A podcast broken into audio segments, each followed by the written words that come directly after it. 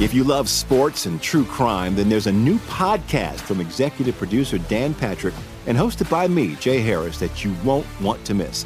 Playing Dirty Sports Scandals.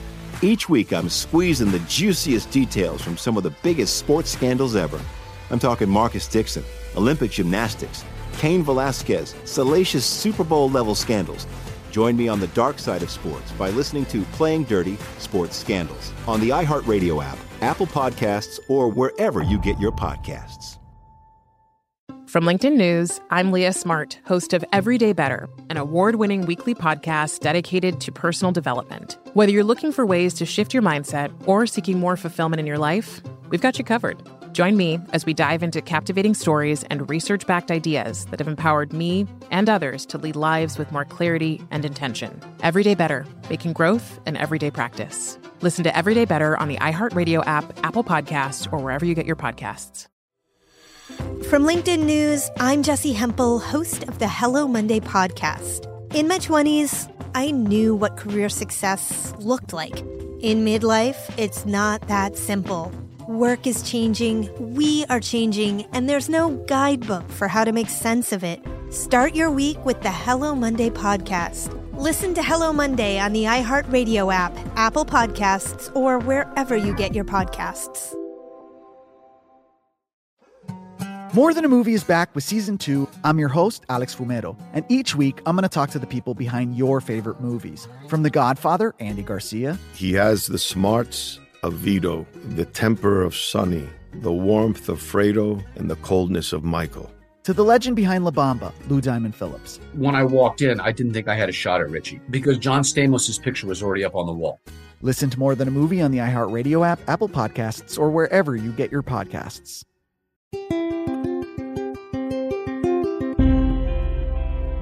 On this episode of Newt's World, I want to spend some time talking about my longtime friend and colleague who passed away this week at the age of 98, Bob Dole.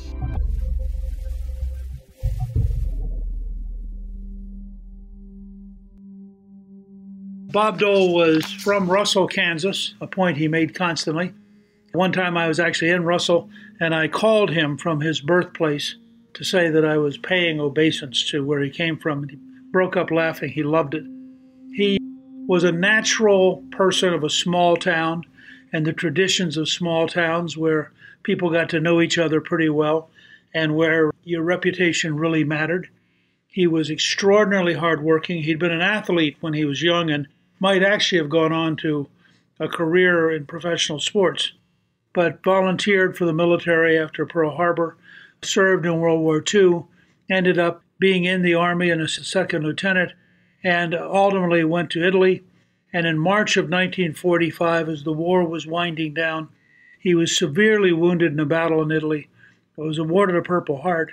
And then in April, he was again wounded while trying to protect his troops from enemy fire. He was awarded a second Purple Heart.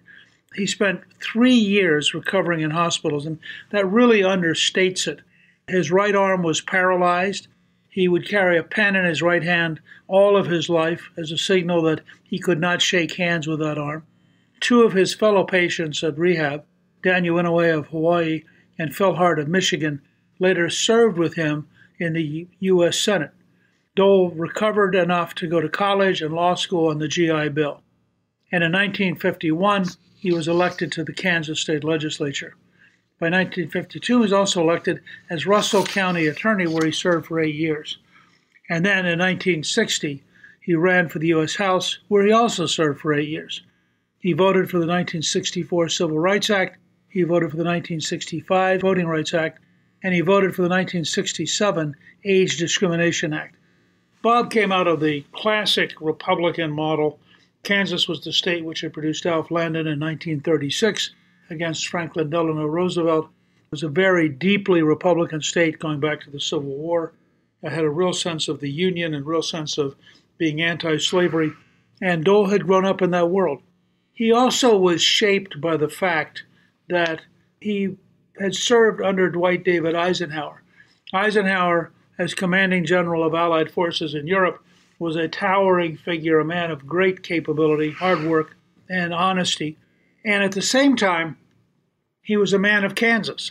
and had grown up in Kansas and personified sort of Kansas values. And so Dole, and he and I talked about often because I've been at Fort Riley, Kansas as a child when my dad served there in the Army. And I had a sense of Kansas. I also loved Eisenhower and thought he was a remarkable American who had done just an amazing number of things, and both as the commanding general in Europe and then as president of the United States. And Dole really was always, I think, trying to measure up to what he saw as duty, honor, country, and the West Point tradition, and the sense of honesty and courage that Eisenhower personified. And as a matter of fact, when I would work with Dole, what was clear was he was very businesslike, he was very focused, he was very funny. He couldn't help himself. He had to be witty all day, every day. He had a pattern of just extraordinarily hard work. I told him one time that I was very concerned. He had invited me over as speaker to dinner in the majority leader's office, and I was there with Joe Gaylord, who had been my co designer of the Contract with America campaign, and he had Scott Reed, who was running his presidential campaign. And we were sitting and talking about the whole process of running for president. I said, You know, I'm concerned that you pace yourself because this is going to be a long marathon. And Dole, who had run for president several times and knew far more about it than I did, said, Well, you know, what I really like to do to relax is go to fundraisers. And I kind of stared at him in disbelief. He said, No, he said, You know, you get to stand around and talk with people, and they're all people who like you because they came to your fundraiser. And he literally meant it. I mean, his idea of a relaxing time was to go to a fundraiser and chat with people. He also learned the new members of the House when he exercised in the morning and got on a treadmill. He would turn on C SPAN so that he could watch the House and learn the new members. This was a guy who was immersed in the process of serving the country and of being a member of the Congress. I think that from that perspective, he was interested in everybody. He was very partisan. This is one of those myths that the news media tries to sidestep. It wasn't that Dole was not a partisan. He was very partisan. He was Republican National Committee chairman. He was the Senate Majority Leader.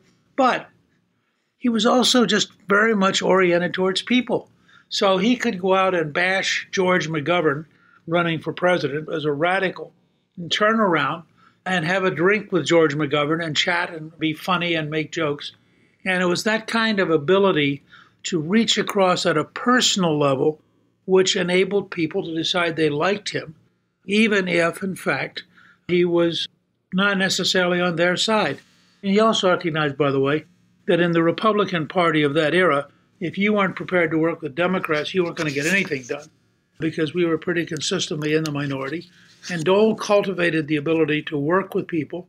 With McGovern, of course, as a Midwesterner, they had a natural interest in the federal food stamp program, which, from their perspective, was also a more money for farmers program.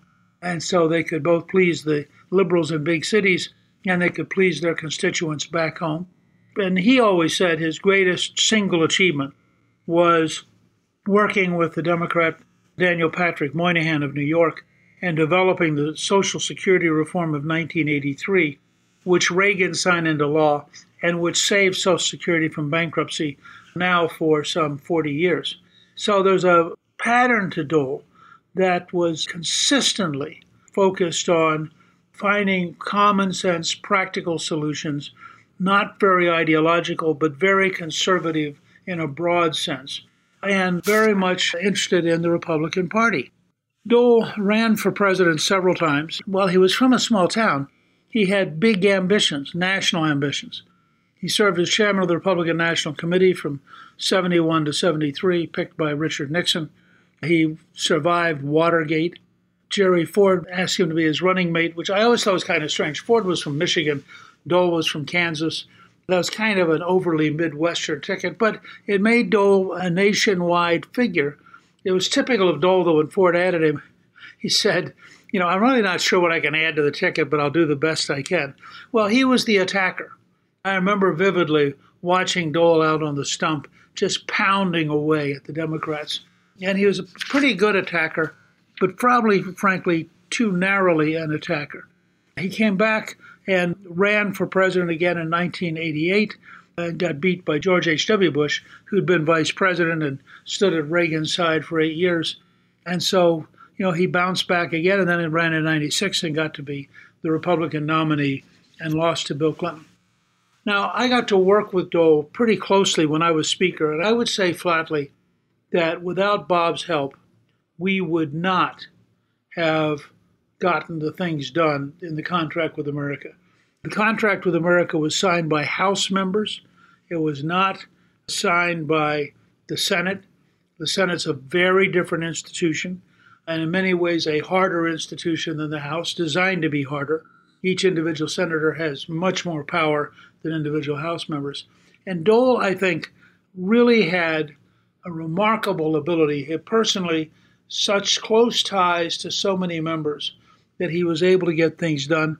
Although on occasion we had a couple projects we really wanted to get through, and he would have me come over and he and I would sit and talk with the senator. On one occasion, we talked with a senator for three hours and couldn't budge him. We couldn't get him to go along. So we lost that round. But Dole was very, very disciplined and he was very patient.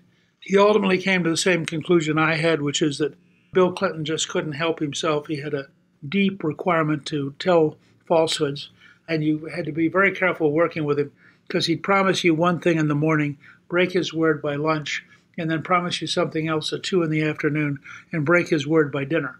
And Dole, who came, as I said earlier, from Russell, just, he ultimately he was very patient. He had this great respect that he had developed with Eisenhower, so he had enormous respect for the office of the presidency.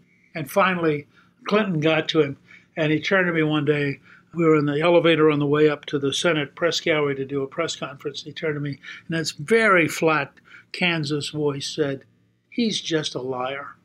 And the way he said it was the way at a Rotary Club in a place like Russell, you basically tell people, don't loan that guy your car. I would say that Dole, after he ran for president, and he was going to always have a hard time. I mean, the truth is, Bill Clinton was a great natural politician. And the fact is, the reality was that while he ran a good race, he, in the end, was not able to break through and he lost. But he then stayed busy, he stayed active. And the fact is that he retained his sense of humor. At one point after he lost, he was awarded the Presidential Medal of Freedom for his military service and his political career. And when Clinton awarded him the Presidential Medal of Freedom, Dole stepped to the lectern and said, I, Robert J. Dole, do solemnly swear. Sorry, wrong speech. and it was just typical of his sense of humor and the way he did it. it. Reminded me, by the way, of a story about Clinton.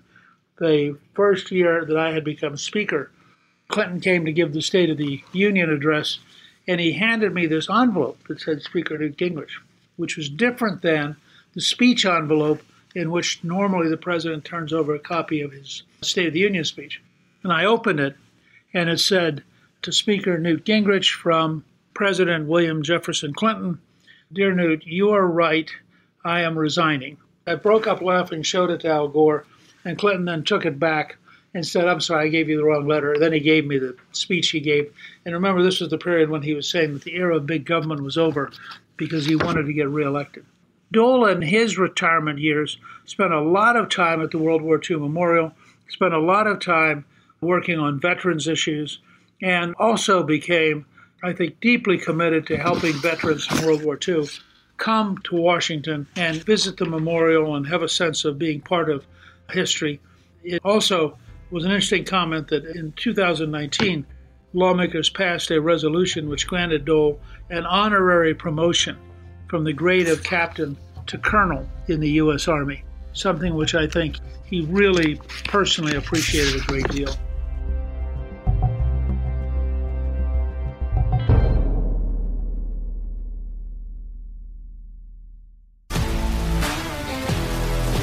If you love sports and true crime, then there's a new podcast from executive producer Dan Patrick and hosted by me, Jay Harris, that you won't want to miss. Playing Dirty Sports Scandals. Each week, I'm squeezing the juiciest details from some of the biggest sports scandals ever. I'm talking Marcus Dixon, Olympic gymnastics, Cain Velasquez, salacious Super Bowl level scandals. Join me on the dark side of sports by listening to Playing Dirty Sports Scandals on the iHeartRadio app, Apple Podcasts, or wherever you get your podcasts. From LinkedIn News, I'm Leah Smart, host of Everyday Better, an award winning weekly podcast dedicated to personal development. Whether you're looking for ways to shift your mindset or seeking more fulfillment in your life, we've got you covered. You can build internal resources. That's what the study of psychology is about building internal resources. Turning towards is one of the most important elements of successful relationships, no matter what kind of relationship it is. The thing that underpins all of this productivity stuff is finding a way to make the journey itself enjoyable. The journey is the destination. The beauty of uncertainty is infinite possibility. When you don't know what's next, you don't know what's next. And thus, anything can be next. Join me as we dive into captivating stories and research backed ideas that have empowered me and others to lead lives with more clarity and intention. Everyday Better, making growth an everyday practice. Listen to Everyday Better on the iHeartRadio app, Apple Podcasts, or wherever you get your podcasts. From LinkedIn News, I'm Jessi Hempel, host of the Hello Monday podcast. In my 20s, I knew what career success looked like. In midlife, it's not that simple. I've been a journalist for two decades, writing cover stories for Business Week, Fortune, and Wired. And now, every Monday, I bring you conversations with people who are thinking deeply about work and where it fits into our lives like Microsoft CEO Satya Nadella on growth mindsets. The learn it all does better than the know it all. Or MacArthur Genius winner Angela Duckworth on talent versus grit. Your long term effort and your long term commitment are surprisingly important. Each episode delivers pragmatic advice for right now. Listen to Hello Monday on the iHeartRadio app, Apple Podcasts, or wherever you get your podcasts. The Big Take from Bloomberg News brings you what's shaping the world's economies with the smartest and best informed business reporters around the world. Western nations like the U.S. and Europe. Mexico will likely have its first female president. And then you have China. And help you understand what's happening, what it means, and why it matters. He'll get his yo yos to Europe in time. But the longer this drags on, the more worry he's getting. They knew that they needed to do this as fast as they possibly could to get a drug on the market as fast as they could. I'm David Gura. I'm Sarah Holder. I'm Saleha Mohsin. We cover the stories behind what's moving money and markets. Basically, everyone was expecting, if not a calamity, certainly a recession. But the problem is that that paperwork, as our reporting showed, is fake. As someone who's covering the market, I'm often very worried about an imminent collapse. I'm thinking about it quite often. Listen to the big take on the iHeartRadio app, Apple Podcasts, or wherever you get your podcasts.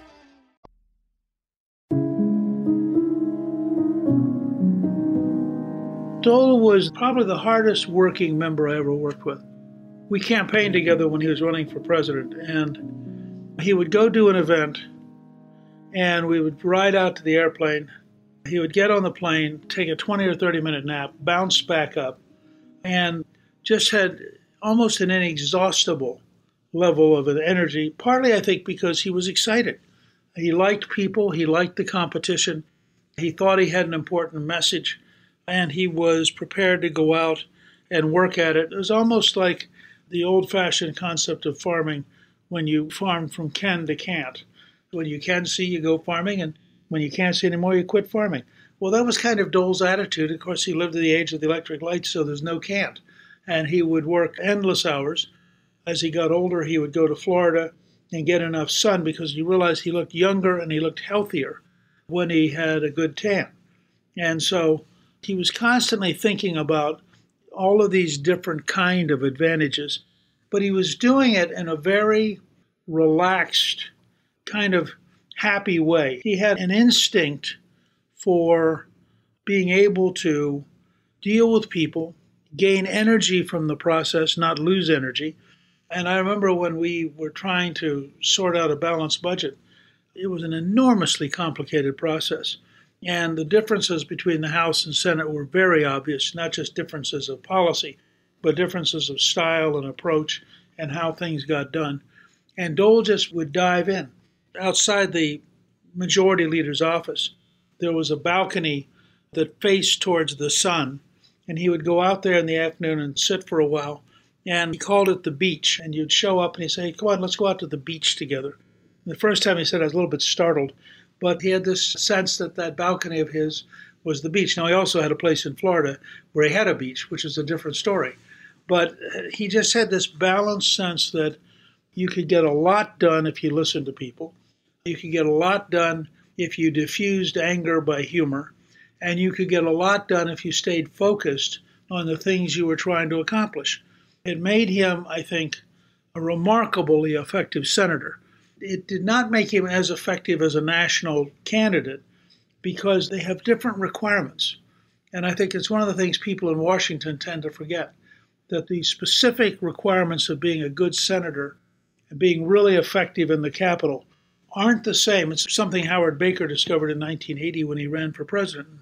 Baker was probably as good a leader as the Senate had seen, but it didn't translate when he went out to places like Maine or Idaho or California. And while Baker was really big in Washington, he wasn't nearly as big when he was outside Washington. Well, Dole had become pretty big. I mean, having been the Republican National Committee chairman at a very early point in his career, having been a vice presidential nominee, he had a much better sense of the larger country than most Senate leaders have. And so he was constantly trying to balance it. He also had a really powerful sense of coming from Kansas. When Kansans showed up at Dole's office, they were going to get Dole himself. They weren't going to get some staffer and Dole would listen to them, talk to them, reminisce about people they knew together. If you're a senator from a really big state, Michigan, New York, California, Florida, you can't possibly know everybody. But if you've been around in politics a long time, as Dole had, and you have represented Kansas, you could know a very high percentage of the kind of people who came to Washington. And so Dole really had a sense of camaraderie, telling stories, checking about, you know, how's Aunt Millie doing and your cousin Tim, has he gotten out of college yet? Well, that made Dole just rock solid back home. So people in Kansas were always going to support him. He also had a pragmatic streak to him. I think one of the things that surprised me after he got out of office, this guy who had always been a totally straight politician, interested in government and interested in the electoral process, now that he was free, he applied the same kind of pragmatic approach to making money. So when Visa came to see him and offered him a fairly substantial amount of money, he said, sure, why not? And then a few months later, Viagra came to see him with even more money, and he said, sure, why not? And he wasn't in any way embarrassed about it. He was quite happy to say, look, this is my age, this is my circumstance, and by the way, write out a really big check. And as a result, he kind of launched himself out of the Senate with a pretty good revenue stream. He then went to a law firm very late in his career. He's already in his 90s. I called him one day and he said, This is really helpful. He said, If my clients think I'm talking with you, they'll figure that I know all sorts of insider stuff. Now, you know, the truth is, he knew vastly more about the Senate than I did. He had many friends in the Senate if he wanted to get insider stuff. But it was just kind of his way of both pulling my leg, but also you could hear his brain working and the fact that he was going to say to people for the next three weeks, you know, Newt and I were talking the other day, and that just reminded them that even though he was in his 90s, he was still wired in. He was still part of the game. He was still somebody whose advice mattered and had a very good career working for a major firm in Washington. He also would go down and sit by the World War II memorial just next to the Washington Monument. And one of our folks who worked with us, who herself was from southern Illinois in a small town. She ran into him one day and he said, Come and sit and talk to me. So she sat on this bench, talked to Bob Dole for about 30 minutes, fell in love with him. And every couple weeks, she would wander by and he'd be down there talking to veterans and, you know, enjoying himself, reliving his younger days. And she would just sat and chat with him and she just absolutely adored him. Although there was probably a 65 year difference in their age. Somehow they connected as Midwesterners from small towns, and both of them found great joy in the relationship. Callista and I would go to Bob's birthday parties. He had a very large apartment, that actually two apartments combined, at the Watergate, and he and Elizabeth would host these birthday parties that would run for hours. Bob would sit on a couch and hold court. People would literally line up. You'd have a line of 10 or 15 people waiting to come and sit down. One by one, you'd go by and you'd sit there. He'd ask Callista what she was up to and what she was going to be doing and how were things at the Vatican.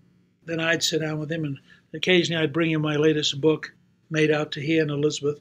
And you could tell from the number of people. I mean, I think they probably had 150 people at a typical Bob Dole birthday party, and they were elected officials, lobbyists, staffers, folks from back home, just a collection of people who loved Bob Dole and who wanted to celebrate his birthday once again.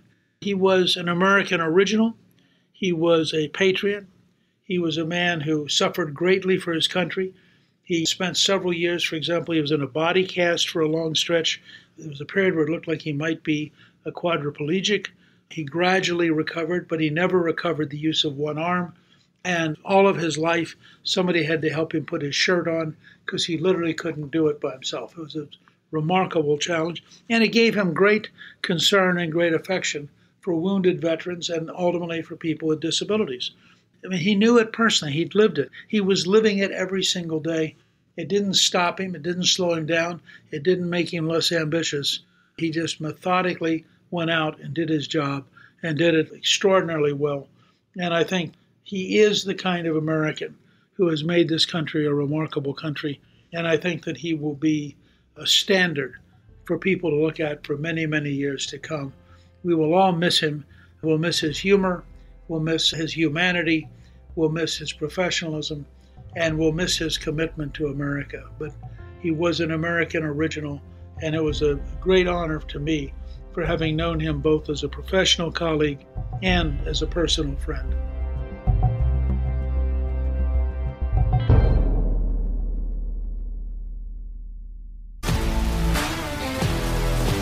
If you love sports and true crime, then there's a new podcast from executive producer Dan Patrick and hosted by me, Jay Harris, that you won't want to miss.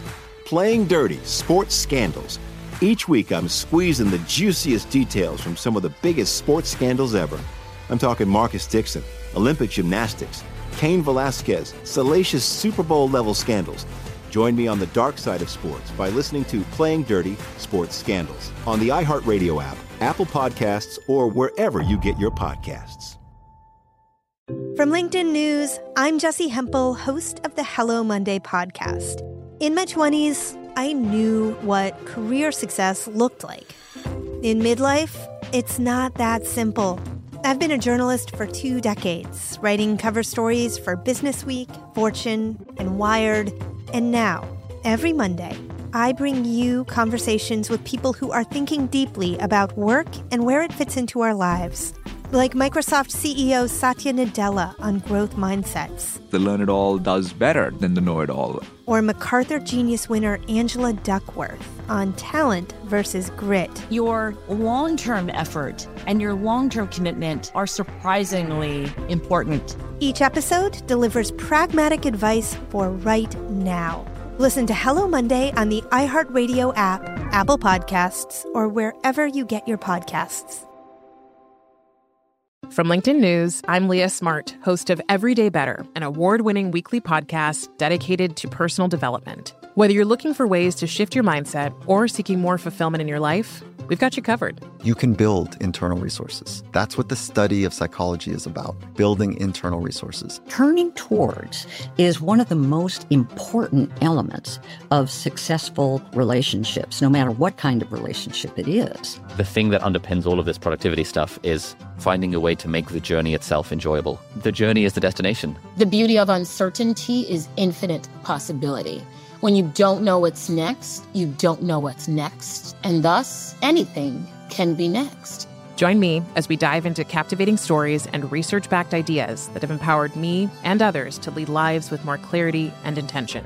Everyday Better, making growth an everyday practice. Listen to Everyday Better on the iHeartRadio app, Apple Podcasts, or wherever you get your podcasts. The Big Take from Bloomberg News brings you what's shaping the world's economies with the smartest and best informed business reporters around the world. Western nations like the US and Europe. Mexico will likely have its first female president. And then you have China. and help you understand what's happening, what it means, and why it matters. He'll get his yo yos to Europe in time. But the longer this drags on, the more worry he's getting. They knew that they needed to do this as fast as they possibly could to get a drug on the market as fast as they could. I'm David Gura. I'm Sarah Holder. I'm Saleha Mohsin. We cover the stories behind what's moving money and markets. Basically, everyone was expecting, if not a calamity, certainly a recession. But the problem is that that paperwork, as our reporting showed, is fake. As someone who's covering the market, I'm often very worried about an imminent collapse. So I'm thinking about it quite often. Listen to the big take on the iHeartRadio app, Apple Podcasts, or wherever you get your podcasts.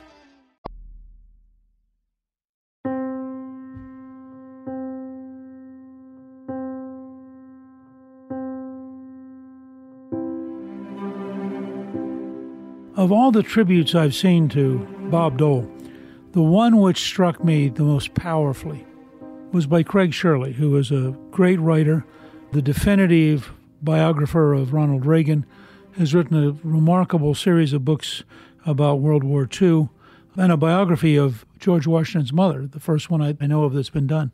So Craig wrote an essay for National Review on December 5th called Bob Dole, the First and the Best Compassionate Conservative. I liked it so much that I asked Craig if I could have permission to read it into uh, the end of our podcast today, just because I wanted to share with you Craig's language and his beautiful use of words and the portrait he gives you of Bob Dole, which is, I think, far and away the best I've seen. So I hope you'll find this useful, and I certainly think that it's a wonderful tribute. Everything you're going to hear from here on out is Craig Shirley's words, spoken by Newt Gingrich with admiration for both Bob Dole and Craig Shirley. In 1996, then Republican presidential nominee Bob Dole adopted a slogan for about one week that succinctly summed up one of America's great statesmen a better man for a better America. He was the first and the best of the compassionate conservatives. Before pundits and pollsters drove the phrase into oblivion, a compassionate conservative was a statesman who never let his zeal or passion for the proliferation of freedom and liberty undermine a foundation of kindness, humility, and empathy. Dole could negotiate and compromise with the best and most intransigent of them, yet would never disavow his principles for political gain. He was the hero of heroes, nearly losing his life in World War II. A poet could write a good piece about Dole's life of hardship and triumph. Reviewing his life brings tears of pride to anyone with a patriotic heart. Dole came from humble roots in Russell, Kansas. He was born on July 22, 1923. That same year, oil was discovered west of town, igniting a small oil boom. His childhood home, or as he affectionately and warmly referred to it, my little home, would be his official residence for most of his life. Other men couldn't wait to shake off the dirt of their small hometowns, but Bob Dole was not other men. He adored Russell, Kansas. Even after leaving, he made regular pilgrimages home.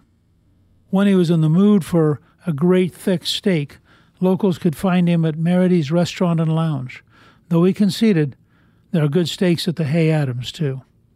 Today, a walk down the streets of this Midwestern town is both enjoyable and instructive of Middle America. It is clean, simple, and generally well run.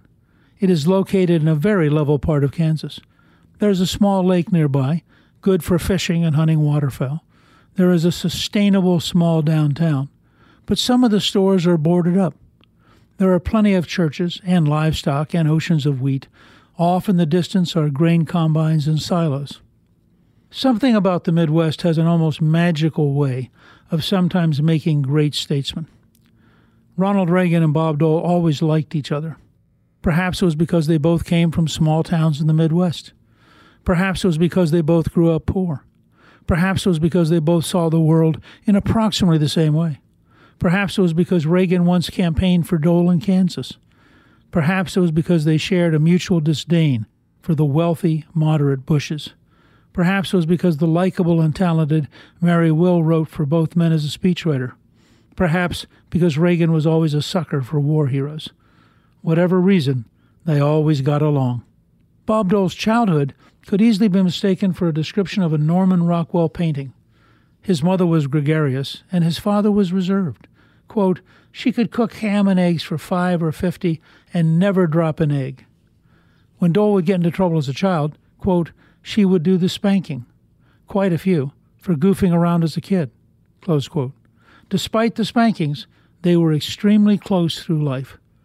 Even when Bob Dole was in Congress, they talked almost every weekend. He remarked that in 1983, during the tense negotiations over Social Security, his biggest lobbyist for saving Social Security was his mother, who was lobbying from her home. She would simply say to him, Do the right thing. That year, he and Democratic Senator Pat Moynihan would reach a compromise to save the embattered program. To Dole, saving Social Security was his happiest single memory in public life. Bob Dole was a star athlete in high school, playing on the Russell football team and running the 800 in track. His nights and weekends were spent behind the counter at Dawson Drugstore. He graduated high school in 1941 and was recruited to play basketball at the University of Kansas. He may have made a fine professional athlete, but like many young men, World War II would dramatically alter his life. Quote, when the Japanese bombed Pearl Harbor, we knew it was our destiny to answer our nation's call, Dole said. He joined the United States Army's enlisted reserve corps not long after the attack, earning a commission as a second lieutenant. He was eventually assigned to the 10th Mountain Division, or as it was relayed to him, the Ski Division. The light infantry unit was designed explicitly to fight in mountainous and freezing conditions. This was concerning to Dole, as the Flat Plains Kansan noticed I had never skied before. Regardless, he undertook the assignment with determination and good humor. Poetically, he once said, quote, In World War II, we were all brothers on the battlefield.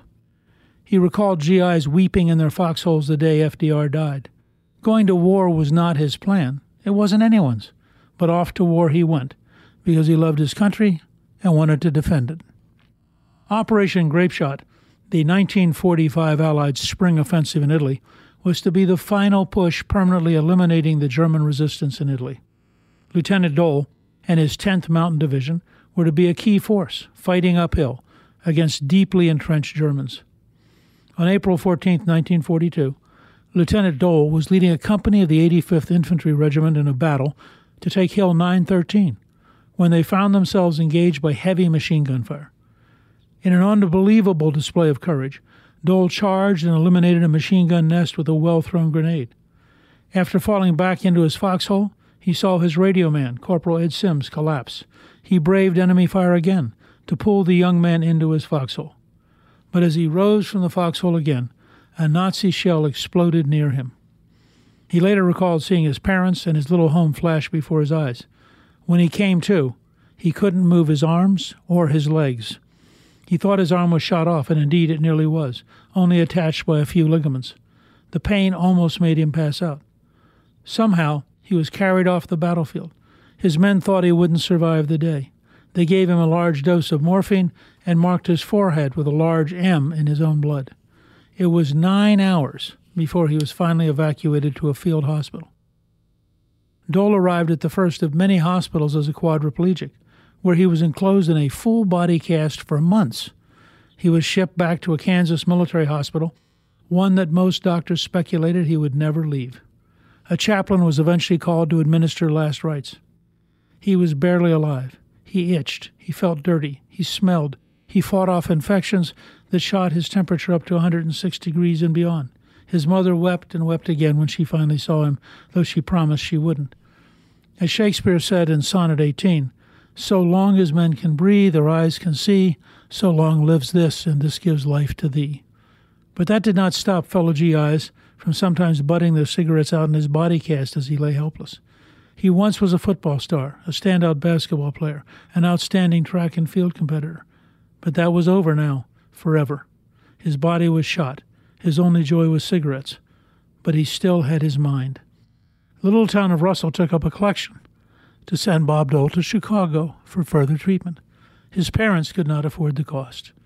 After months of being encased in a full body cast, he emerged an emaciated and still partially paralyzed man, weighing a little over 125 pounds.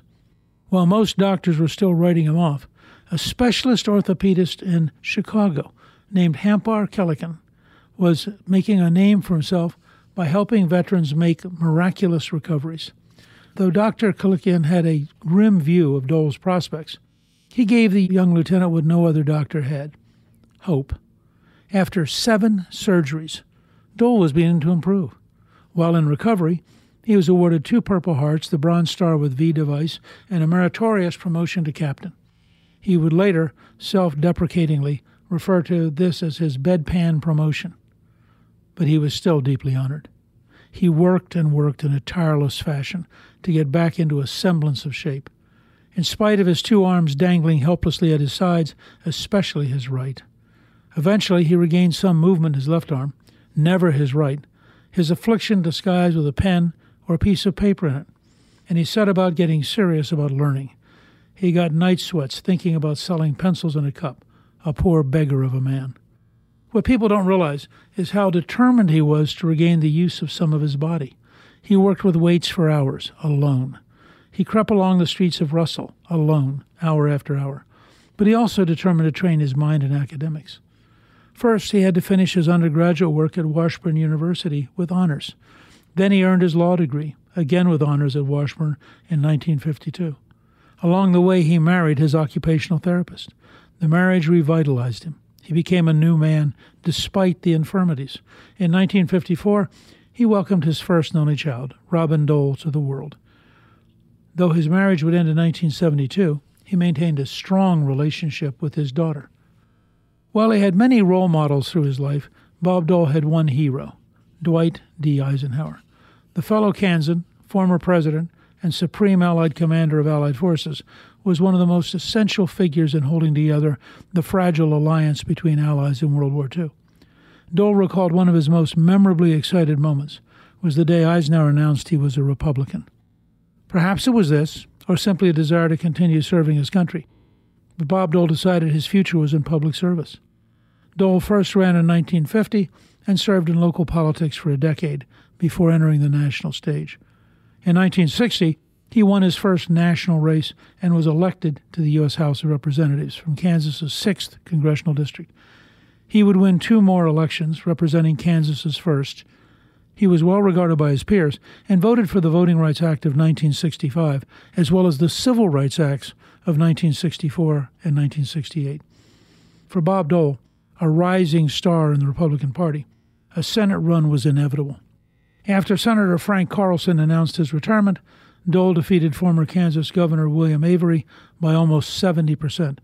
He then overwhelmingly defeated Democratic candidate William Robinson and was sworn into the U.S. Senate. However, before he could enact his agenda, there was something far more important he needed to attend to.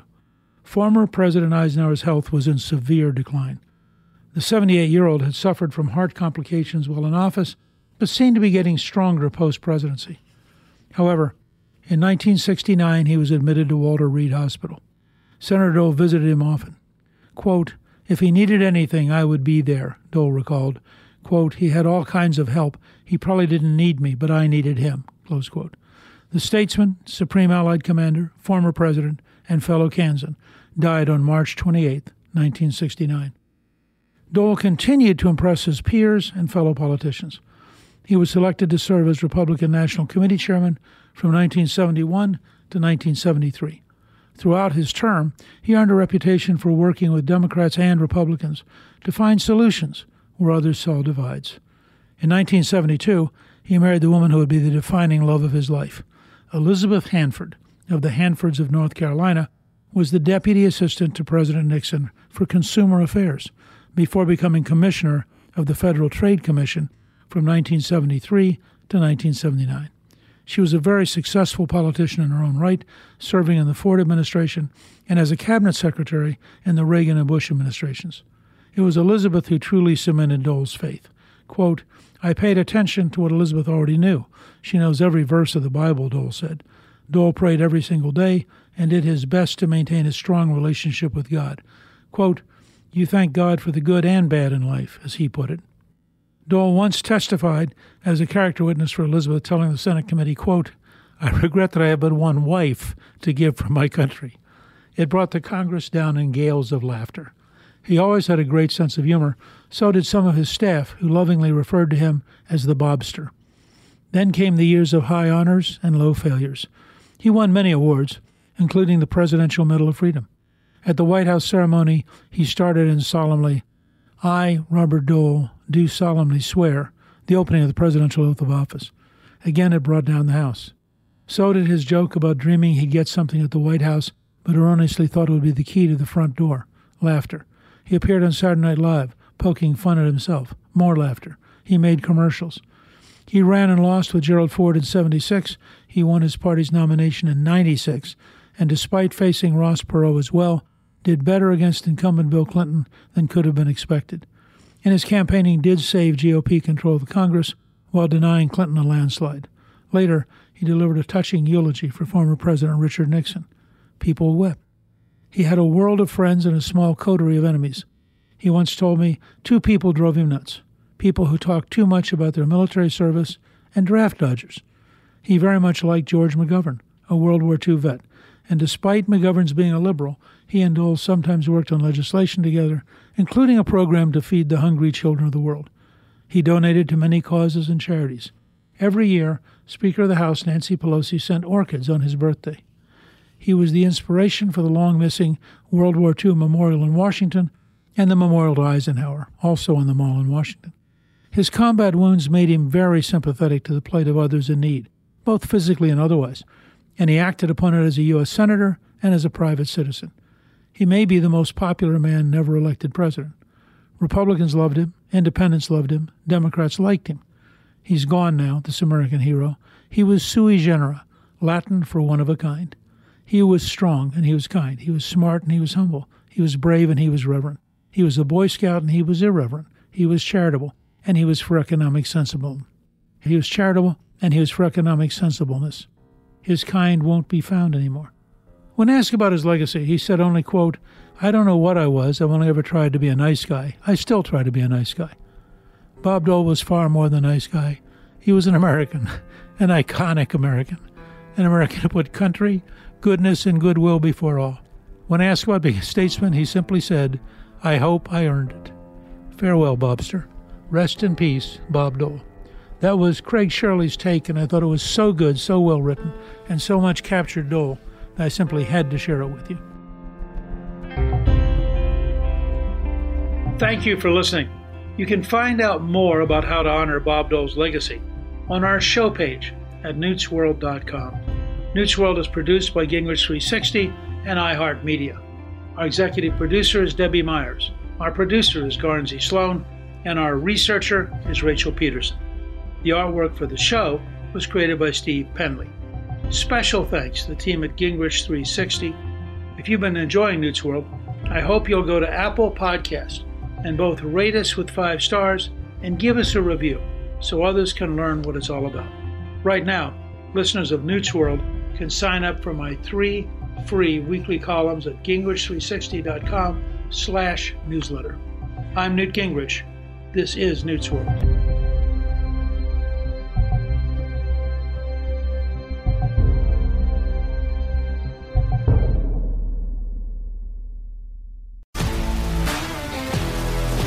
If you love sports and true crime, then there's a new podcast from executive producer Dan Patrick and hosted by me, Jay Harris, that you won't want to miss. Playing Dirty Sports Scandals. Each week, I'm squeezing the juiciest details from some of the biggest sports scandals ever. I'm talking Marcus Dixon, Olympic gymnastics, Cain Velasquez, salacious Super Bowl level scandals. Join me on the dark side of sports by listening to Playing Dirty Sports Scandals on the iHeartRadio app, Apple Podcasts, or wherever you get your podcasts. From LinkedIn News, I'm Jessi Hempel, host of the Hello Monday podcast. In my 20s, I knew what career success looked like. In midlife, it's not that simple. Work is changing, we are changing, and there's no guidebook for how to make sense of it. Start your week with the Hello Monday podcast. Listen to Hello Monday on the iHeartRadio app, Apple Podcasts, or wherever you get your podcasts. From LinkedIn News, I'm Leah Smart, host of Everyday Better, an award winning weekly podcast dedicated to personal development. Whether you're looking for ways to shift your mindset or seeking more fulfillment in your life, we've got you covered. Join me as we dive into captivating stories and research backed ideas that have empowered me and others to lead lives with more clarity and intention. Everyday Better, making growth an everyday practice. Listen to Everyday Better on the iHeartRadio app, Apple Podcasts, or wherever you get your podcasts. More Than a Movie is back with season two. I'm your host, Alex Fumero, and each week I'm going to talk to the people behind your favorite movies. From The Godfather, Andy Garcia. He has the smarts of Vito, the temper of Sonny, the warmth of Fredo, and the coldness of Michael. To the legend behind La Bamba, Lou Diamond Phillips. When I walked in, I didn't think I had a shot at Richie because John Stamos' picture was already up on the wall. Listen to More Than a Movie on the iHeartRadio app, Apple Podcasts, or wherever you get your podcasts.